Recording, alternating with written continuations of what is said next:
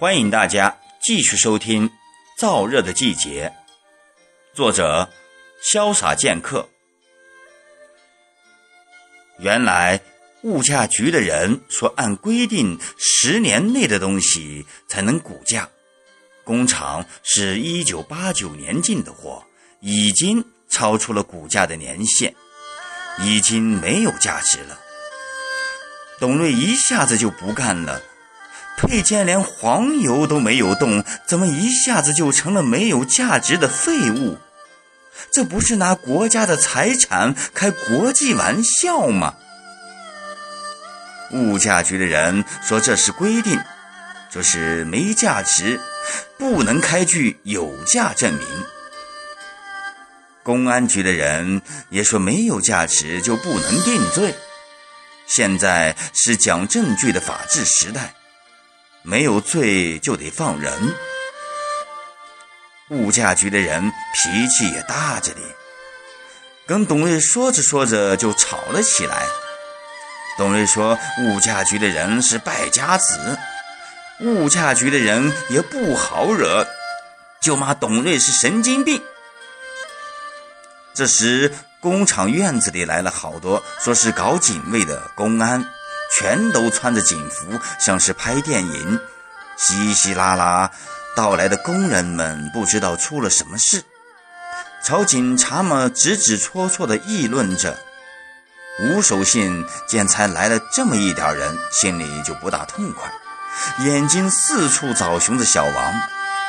小王从厂大门口上气不接下气地跑到吴守信的跟前，说道。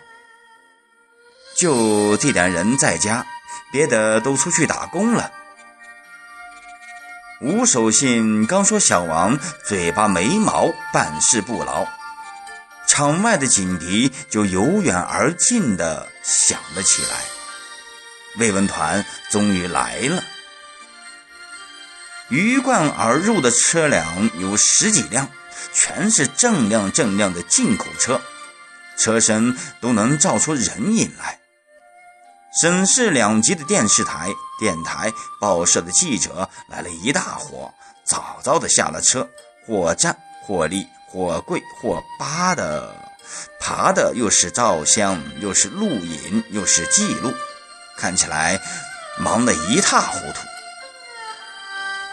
田家昌一见，连忙上去迎接领导，一抬头，正好和沈建国打了个照面。田家昌的脸色一下子就沉了下来。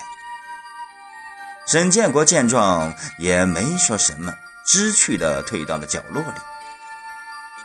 慰问团这次来的人可真不少，有省里的黎副省长带队，财政厅、工业厅、国税厅、民政厅的领导们也都跟来了。田家昌一见黎副省长，就热情地跑上前。又是点头，又是哈腰。李副省长只是轻轻摸了一下田厂长的手，就被有关官员引进了办公楼。有的工人想靠近一点，被便衣警卫马上拦在了外面。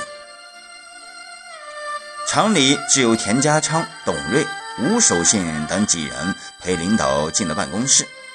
余下的全是黎副省长带来的官员记者。黎副省长的办事效率可真够高的，只说叫大家听政府的，日子一定会好起来。政府没有忘记大家，这不，政府现在就来问问大家。黎副省长的秘书说：“黎副省长很忙，过一会儿还得接见几片外宾。”接见几批外宾，秘书的话一说完，接受慰问款的仪式仪式就开始了。记者们又是一番忙乱，荧光灯乱闪一气，灯光把人的双眼刺得都睁不开。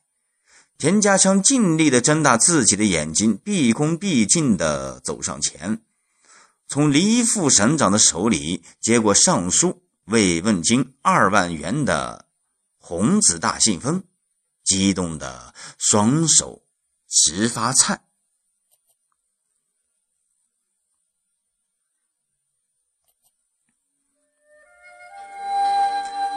董瑞心里装了一肚子话一直想在黎副省长接见时说一说可他一直没等到机会。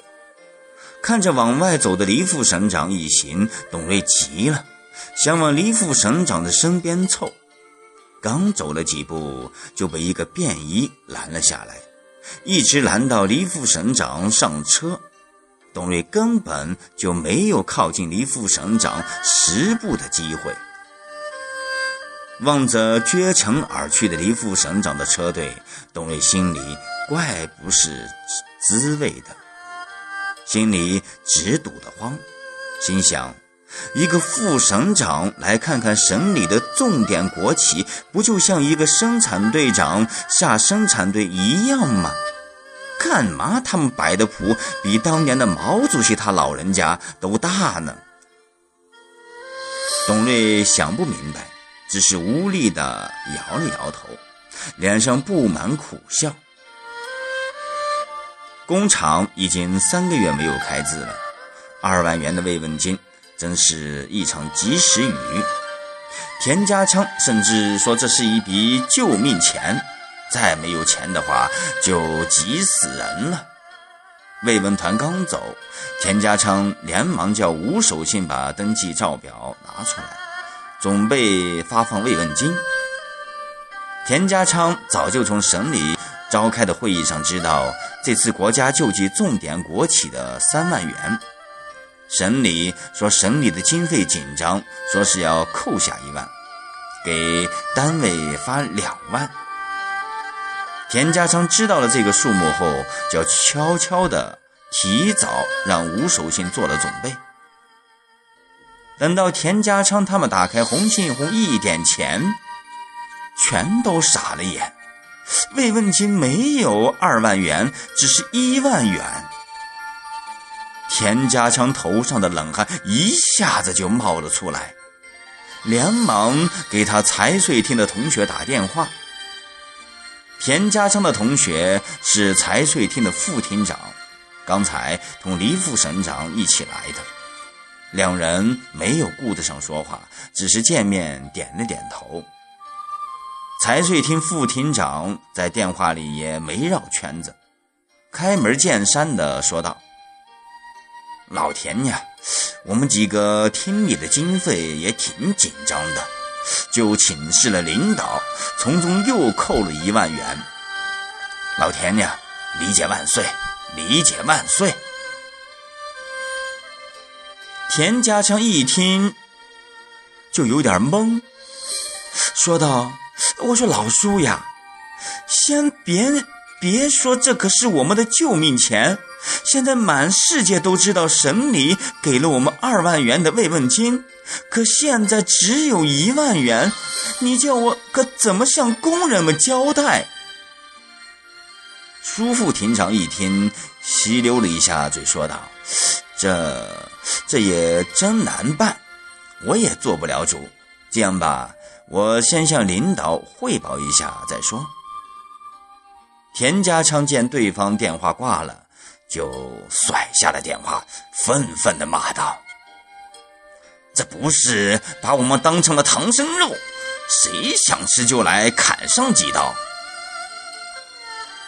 吴守信见田家昌真的动了气，就细声细语的问道：“田厂长，这笔钱你看还发不发？”